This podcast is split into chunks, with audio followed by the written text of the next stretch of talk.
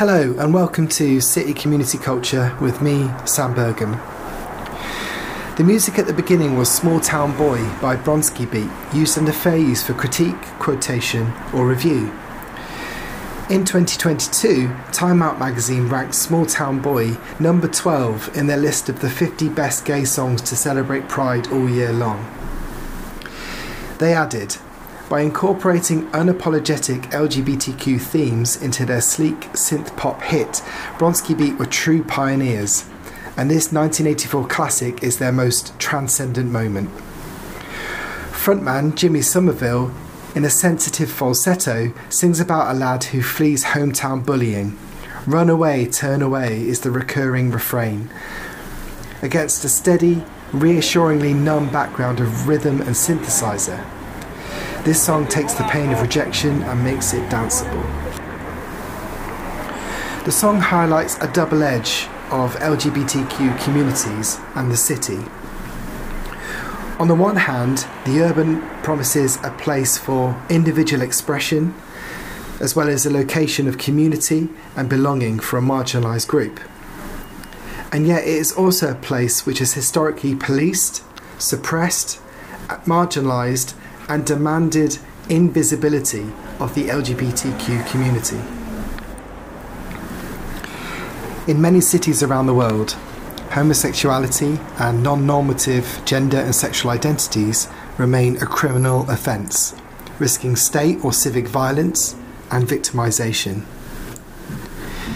In the UK, there is today greater civil and human rights for LGBTQ people as well as steady increase in cultural acceptability by wider heteronormative society than there was in the past.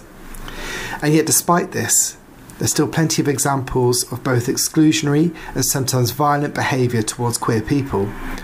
What's more, a greater acceptability of queer spaces has been co opted into the marketing of cities, portraying them as diverse, cosmopolitan, and commercially attractive places for the gentrifying classes.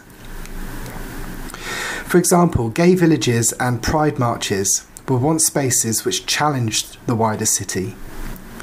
Here were spaces where people could be themselves and find solidarity with others who were also navigating the heteronormative and patriarchal oppression of wider society.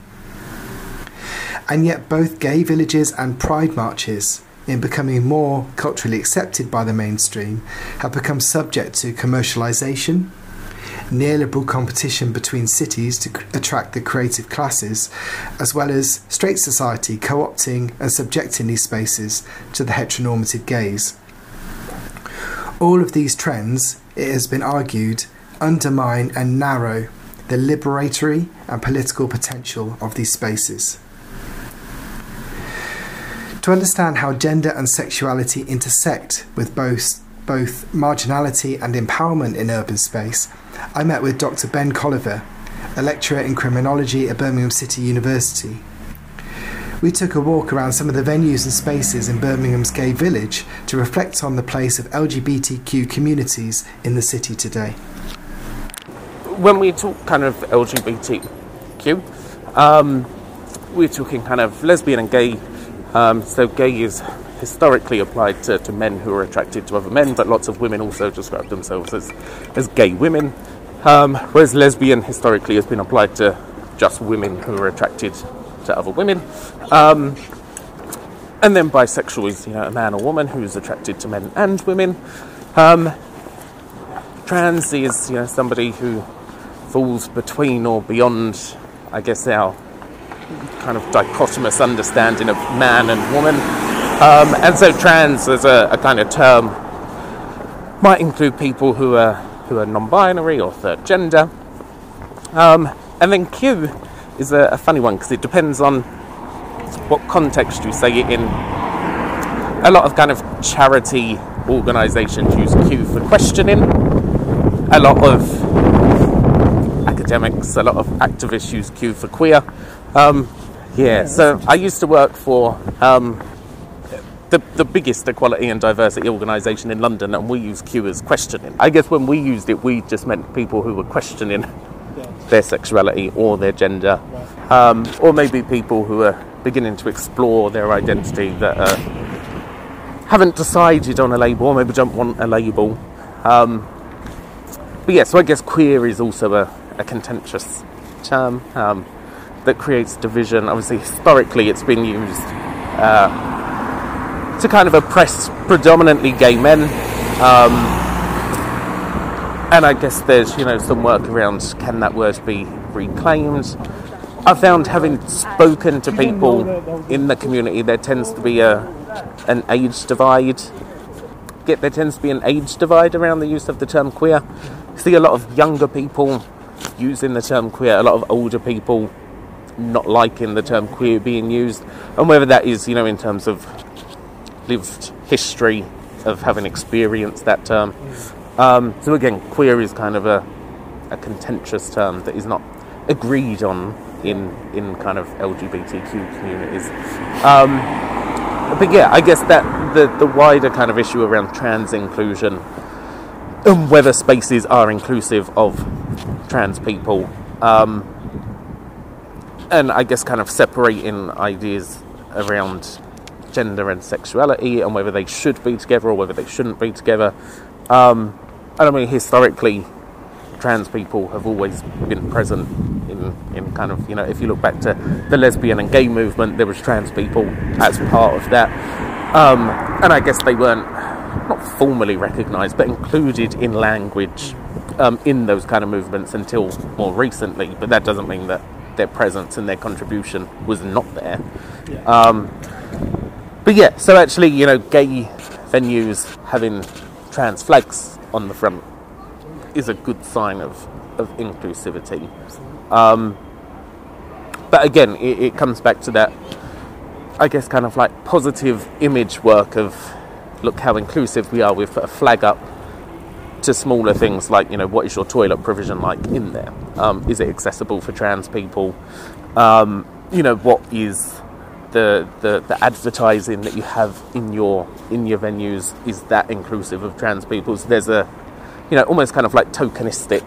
We'll put a flag up, but whether that actually trickles down into yeah, reality is different. So I mean, the, I guess the kind of you know resurgence and re repopularizing of the, the word queer, I guess comes back to, um, I guess looking to challenge what we have. Um, you know, I think if we look at, at especially young people today tend to be quite politically engaged, quite politically aware.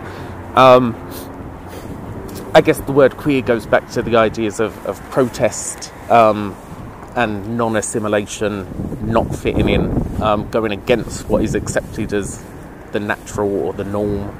Um, and so there is this kind of, you know, reusage of the word queer that I think has those kind of connotations of challenging what might be seen to be a kind of normative space. Some of it will be, you know, around kind of queer pubs will be, just be their historic naming as gay pubs, um, which just in, in the name of it is in exclusionary of, of lots of people.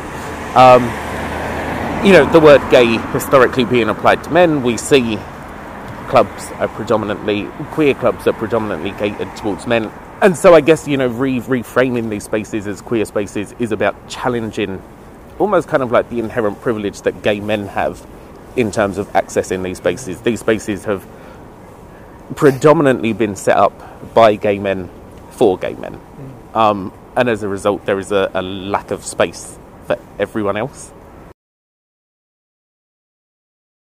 Yeah, and I guess some of it is just you know just in terms of you know what sounds right, you know does it sound right to say, "Oh, I'm going to the LGBTQ club"?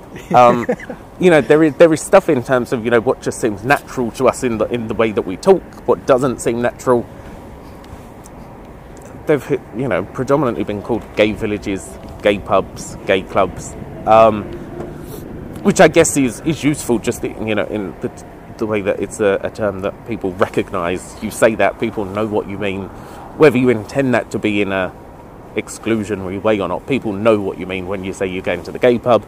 Um, yeah, I guess then using the word, swapping that for the word queer, then potentially becomes problematic.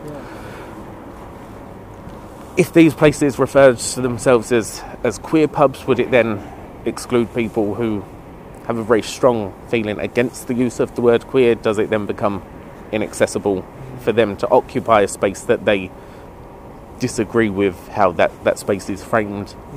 Um, so yeah, I guess that how we describe them is tricky. Yeah, so this one's quite nice because it's got the art on the outside, which none of the others have. Yeah. So obviously this is you have uh, the kind of rainbow hair, you know, standard kind of symbol of, of gay venue. You've got your love is love, which I'm pretty sure was a, a pride slogan a couple of years ago. Okay. Um, I want to say that was the theme of, of Pride. So there is Birmingham Pride every year. Um, it's one of the bigger ones. Most of the, the, the city ones are, are the big ones. London and Brighton tend to be your biggest. Um, and then Birmingham, Manchester, Liverpool are all relatively big prides. Um, but it's nice because you also see in like um, more kind of rural places a lot smaller prides, which are a completely different vibe and atmosphere. Um, they're much more kind of like family and community based. It tends to be a relatively small field with maybe a couple of a couple of stages where they have a drag queen performing, they have singers, um, compared to like Birmingham Pride, which is big march through the city, very alcohol centred. Um, but I guess pride in, in Birmingham almost kind of takes over the entire city. Um, because most people will end up down this way towards the end for Yeah. the clubs and the pubs. Yeah. Um, so this is obviously Pride art, and it's interesting because that one's got riots written on it, which I guess kind of goes back to the, the history of, of Pride, the purpose of Pride. You know, the, the foundations of, of Pride, we quite often talk about kind of America, New York as being now, you know, Stonewall riots, which was the riot when the, the kind of gay pub was being over policed constantly, and then the, the riot kind of came about in response to police harassment. The first Pride March, the support that um, the miners gave to, at the time, which would have been the lesbian and gay support the miners. And so that kind of collaborative relationship originating in Pride with, originating in London um, with maybe a thousand people. And now you see Pride with, you know, 60, 70, 80,000 people attending. And Pride has now become this kind of international event as well. Before it was very kind of local, very national. Um, and now you have this kind of international take on Pride. We have like Euro Pride every year, so the, the big kind of European Pride. Um, and so Pride has gone from this kind of starting foundation of protest against criminalisation of homosexuality, police violence, police brutality, police harassment. Um, and it's really interesting because I don't know if you saw Pride in Glasgow, possibly Pride in Edinburgh. Um, it was a big Scottish city pride. Um, the police were asked to lead the parade, um, and a group of protesters arrived um, holding signs that said uh, faggots against fascism. It was a protest about inviting the police to lead the parade. Um, and then you saw lots of kind of gay, lesbian, bi, trans, queer people being arrested for hate speech for having signs that said faggots on. And so you've kind of almost come full circle. You know, you've got Yeah. Pride starting as a a riot against police harassment and being over policed uh, a couple of years ago. Again, police violence at Pride. I think it was Edinburgh Pride. Um, all because people were protesting police involvement in the parade, and not only involvement, being asked to lead the parade in something which has historically come from protesting against policing. The roots of gay pride marches are in the Stonewall riots, which happened in New York in June 1969. This is a city where, since the mid 19th century, impersonating a female or appearing in public in a dress not belonging to his or her sex was a criminal offence. And some of these laws weren't actually repealed until 2011. This is a community which was over policed and oppressed. In the 1960s and preceding decades, these were not welcoming times for LGBTQ Americans. For instance, the solicitation of same sex relations was illegal in New York City at the time. The Stonewall riots were a response to police trying to shut down a gay venue in New York. And out of these riots came both Gay Pride and the Gay Liberation Front in 1970. The first Pride event was organised by Brenda Howard, a bisexual activist in New York City, in June 1970. And the first march was actually called the Christopher Street Liberation Day March, which is the name of the road where the Stonewall Inn is. And the event had both the elements of a celebration and a protest. So I think, you know, a lot of people say you know, do we still need Pride when we look back at its foundations as a, a you know a protest, a riot against over policing? Do we still need it? Is it just an excuse to have a party? Um, Pride is still important in its original aspect in terms of being under protected, over policed, um, but also just about a presence in in the city and having a, a very visible presence in the city. Um, you know, lots of people, especially when we look at cities, um, lots of people move to cities, for example, for things like university, and they come here and they don't have friends, they don't know anyone, they don't have connections. Pride in itself shows that there is a, a community here for you to belong to, for you to be involved in. And that's, I guess, the, the same as not just Pride, but also having a, a gay village that is also visible yeah it's about that that kind of positive representation, that symbolism of you know buildings of art, of spaces for people. It's a you know a symbol of inclusivity, um, even though it, it, it's not necessarily inclusive of, of everyone.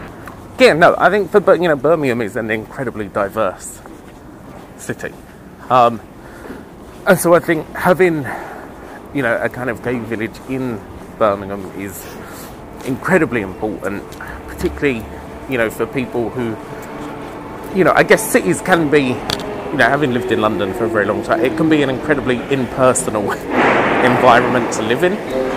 Um, there's not necessarily, um, I guess, the sense of, of community in, um, I guess, the sense of kind of, you know, neighbours, stuff like that. Lots of people live in cities, don't know who their neighbours are and so it offers that sense of community in a, a different way to how we might have, you know, traditionally understood what community yeah. is in terms of that, that very kind of local, where you live community.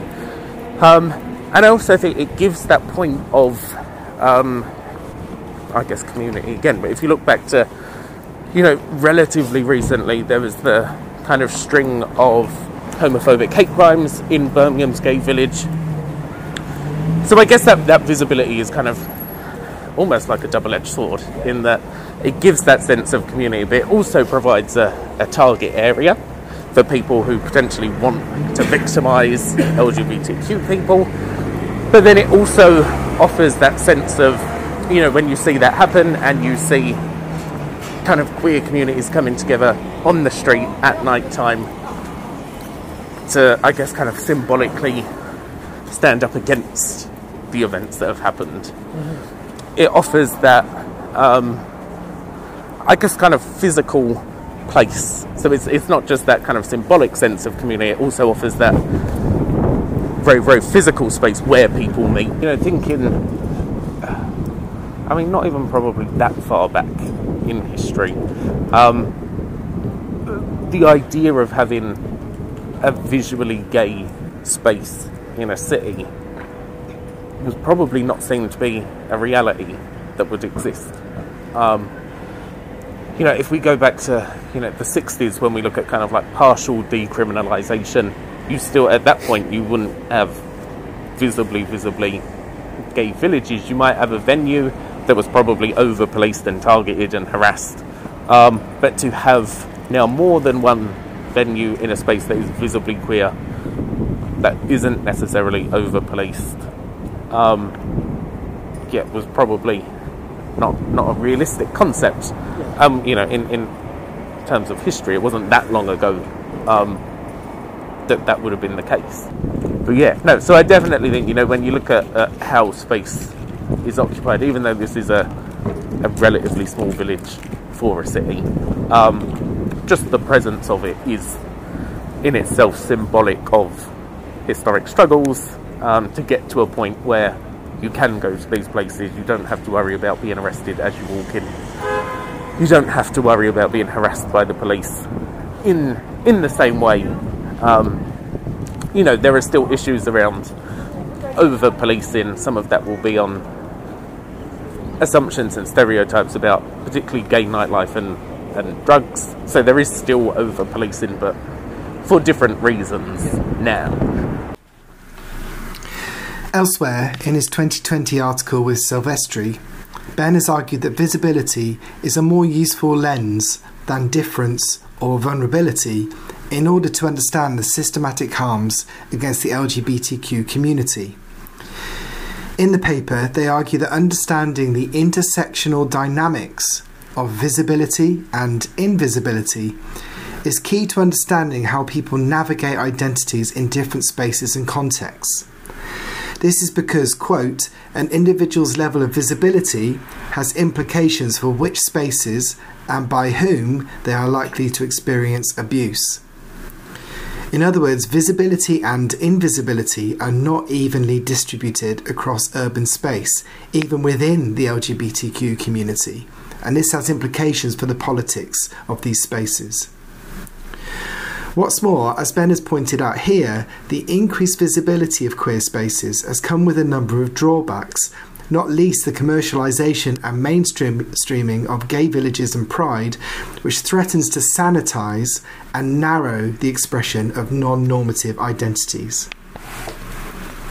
Its intention is to be visible in the city, its intention is to be inclusive, and then in practice, um, kind of the mainstreaming of, of kind of queer venues has led to almost kind of like a watering down of the purpose of gay venues. Gay venues, I mean, originated because people didn't have a safe space to be themselves, to look for relationships, to develop connections, and it was about creating that space where you didn't have onlookers, you didn't have people judging you based on your, your sexuality or your gender. Um, but with the, the, the, kind of mainstreaming of it, it's almost that, that kind of outside coming in.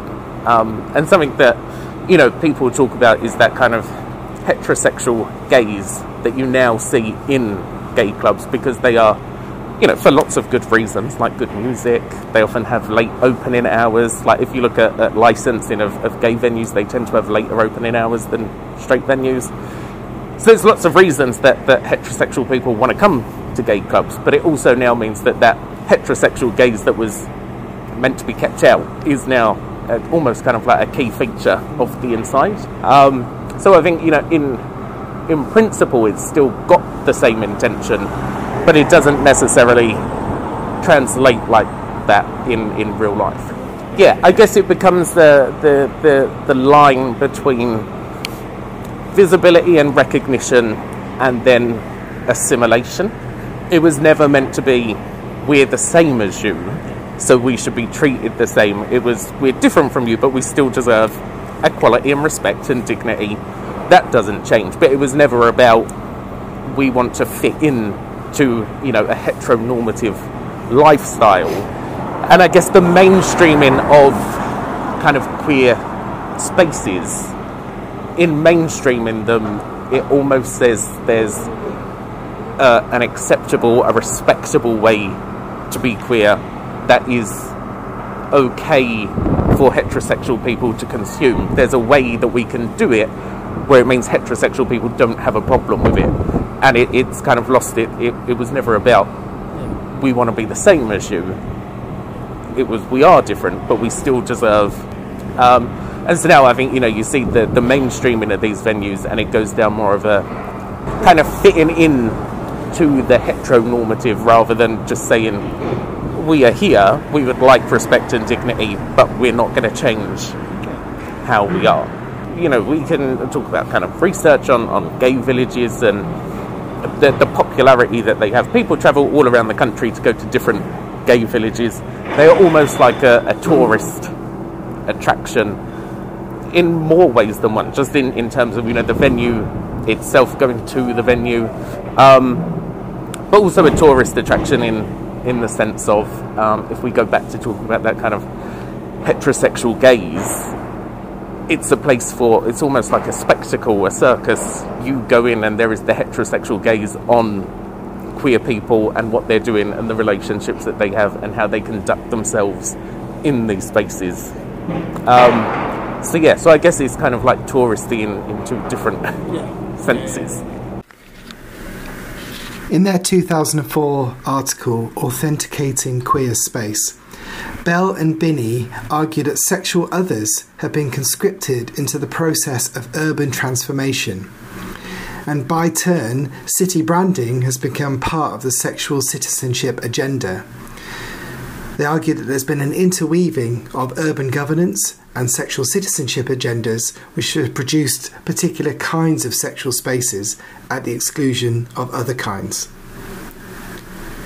Sexual citizenship has been woven into the tournament of urban entrepreneurialism and how this affects sexualized spaces. This process is an instance of the, what they call the new homonormativity, producing a global repertoire of themed gay villages. As cities throughout the world weave commodified gay space into their promotional campaigns. They conclude, and I quote, the presence of gay communities and spaces has become part of the arsenal of entrepreneurial governance, giving sexual others a central role in place promotion as symbols of cosmopolitanism and creative appeal. Yet this incorporation has meant tightening regulation of the types of sexualized spaces in cities and the sexual restructuring of cities is a powerful component of a new homonormativity, which is a broader ideological project tied to the logic of assimilationist sexual citizenship. Counterintuitively, perhaps, it's the diversity of these spaces that is seen as so attractive in promotional campaigns. And yet, it's these campaigns which regulate and restrict that diversity in practice there's a difference between gay venues that are in gay villages and gay venues that are not in gay villages. Um, gay venues in gay villages tend to be more mainstream. They are in a city, they are a business, they are looking for profit. And part of that profit doesn't matter who the profit comes from. The money is, you know, what keeps them running. Whereas when you tend to see kind of gay places that are not in gay villages, they tend to be less mainstream. There tends to be a, a mix in terms of, you know, gender presentation. There tends to be more androgyny. There tends to be more um, sexualization, but not in a, a mainstream way, if that makes sense. okay, yeah. Like, you go to, to non mainstream places, you see a lot more kind of like leather, um, stuff like that that you tend not to see okay. in mainstream. Um, and some of that, again, will be, you know, in terms of lots of gay pubs also have quite a big heterosexual clientele, and what becomes respectable sexuality for gay people in front of heterosexual people, and what should be reserved for just queer places that are occupied by just queer people. Yeah. Um, and I guess some of those, you know, boundaries and expectations and limits around sexuality, what's acceptable, what's not acceptable. Um, yeah. So I mean, generally, um, the, Birmingham's kind of gay village caters predominantly to um, white gay men, gay women, not so much trans people. There's issues around um, kind of accessibility just in terms of physically getting into the building that is potentially exclusionary for people with disabilities. There's also issues depending on pricing that may have uh, a kind of exclusionary factor based on kind of age or class or social income. Um, and so, I mean, across the gay village, generally you might find somewhere that is inclusive that maybe other places aren't. Um, but I don't think there is a space in Birmingham's gay village that is completely in- inclusive. Um, they tend to, to cater for different, um, I guess, kind of groups of people. Nightingales has a much bigger kind of heterosexual clientele than the Village Inn Eden Bar. If you go into the Village Inn Eden Bar, if you talk to most people, most people are, are LGBTQ Nightingales is a nightclub. Um, it has student nights. It has incredibly cheap drinks. It is therefore appealing to to everyone. Um, it also tends to be a, a quite a young clientele in Nightingales. Eden Bar tends to be middle aged and older. Village is more of a kind of mix of of all ages. Um, but yeah, so I guess different places are inclusive to different groups to different levels. Um, but yeah, so stuff around, uh, you know, Village Inn has uh, kind of gender neutral toilets. They're not particularly well built. Nightingales has gender neutral toilets, not particularly well designed, um, just because they took the women's toilets away, turned that into a gender neutral toilet. Um, and we already know that women have about half of public toilet provision than what men do. Um, whereas Eden Bar doesn't have gender neutral toilets, it only has male female toilets. Um, so just small things like, you know, what kind of toilet provision are you offering will have an impact on whether somebody decides to go there or not. So yeah, so Eden Bar was, I guess, um, I would say was probably the most um, middle class, respectable venue out of the gay villages. It was the most expensive. Um, so just in terms of you know costing of drinks and snacks, it excluded a lot of people um, who couldn't afford to pay that much. It doesn't do drink deals. It doesn't do your free drinks for eight pound kind of stuff. Um, and even just the the setup, it all been set up with. It reminded me of being very kind of like burlesque in there. It had like these big velvet curtains with the tassels and the velvet chairs. Um, and yeah, so it tended to attract a, a kind of more middle age and upwards kind of group. Um, but it was also important. It is kind of the the venue where so there's there's kind of like online groups for like um, LGBTQ people join this kind of social group online on Facebook or on Twitter, and then they organise meets up meetups in, in real person for you to connect with the people that you've met. So Eden Bar was kind of like the venue that a lot of people would host their get-togethers.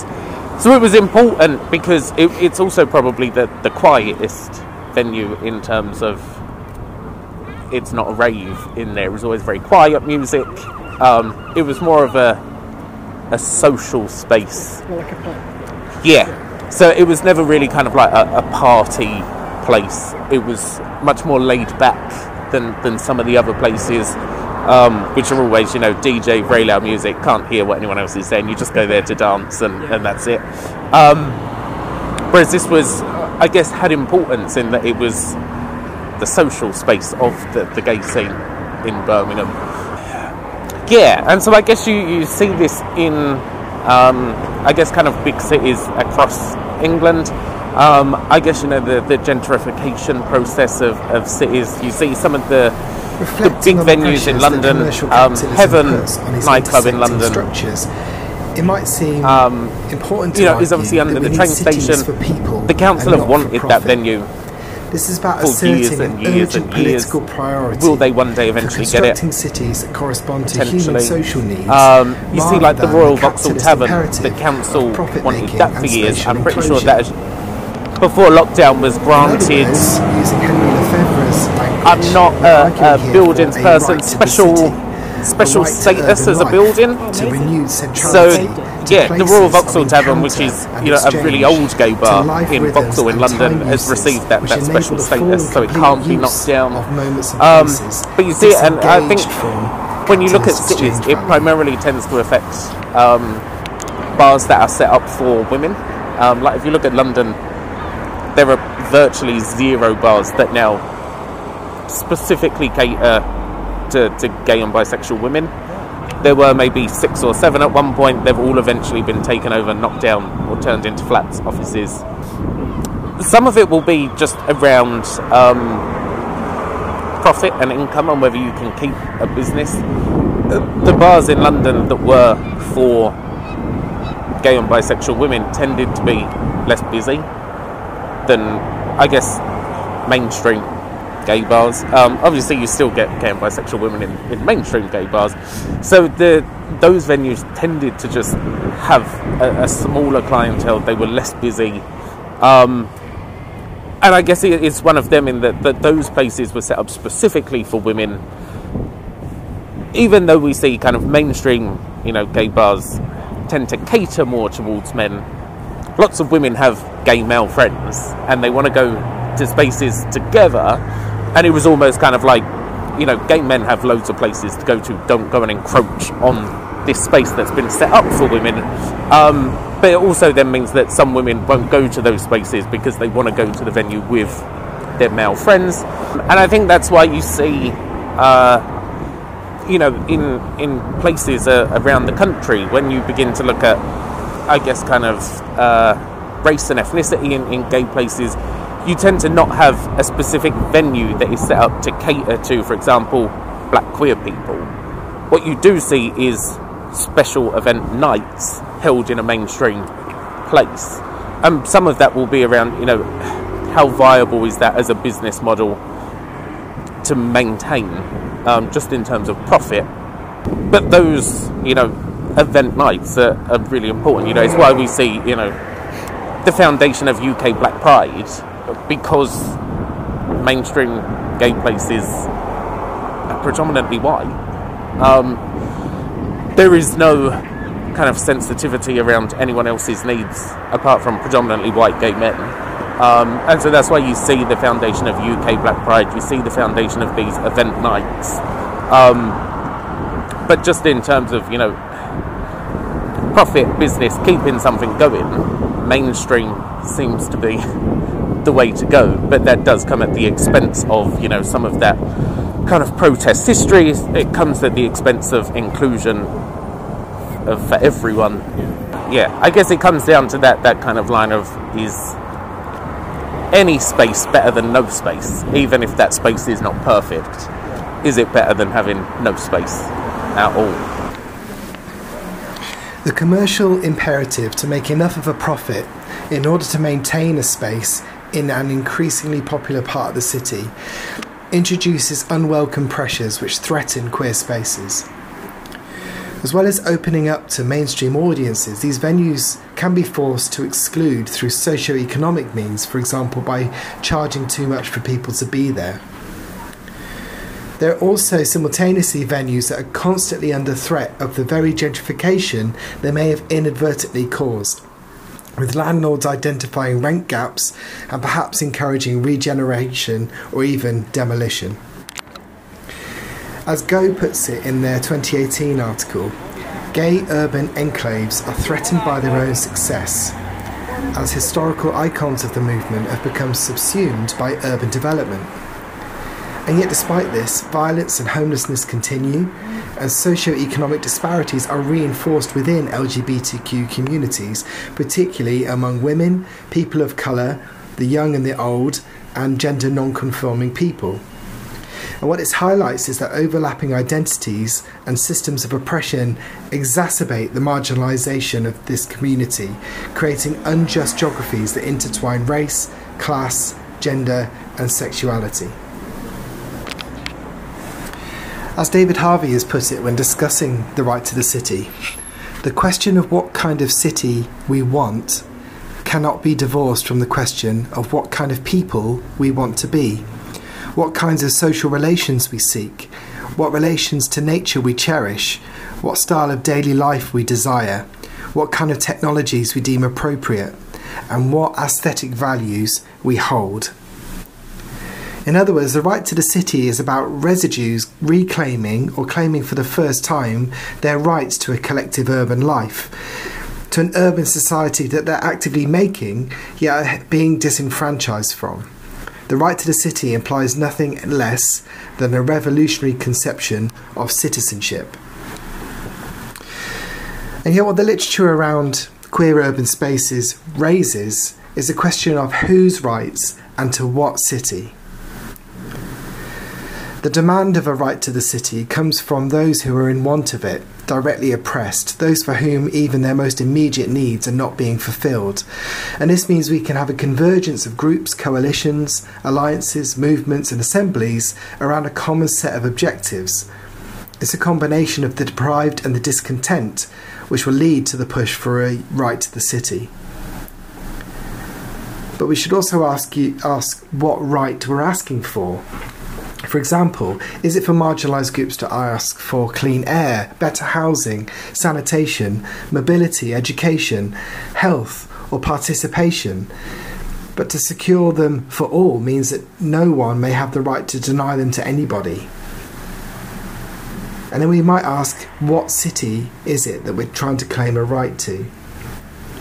It's not a right to the existing city that is being demanded, but a right to a future city, one which has justice, equity, democracy, beauty, accessibility, community, public space, environmental quality, and support to fully develop potential recognition of differences at its heart. Thank you for listening to the podcast and I'll see you next time on City Community Culture.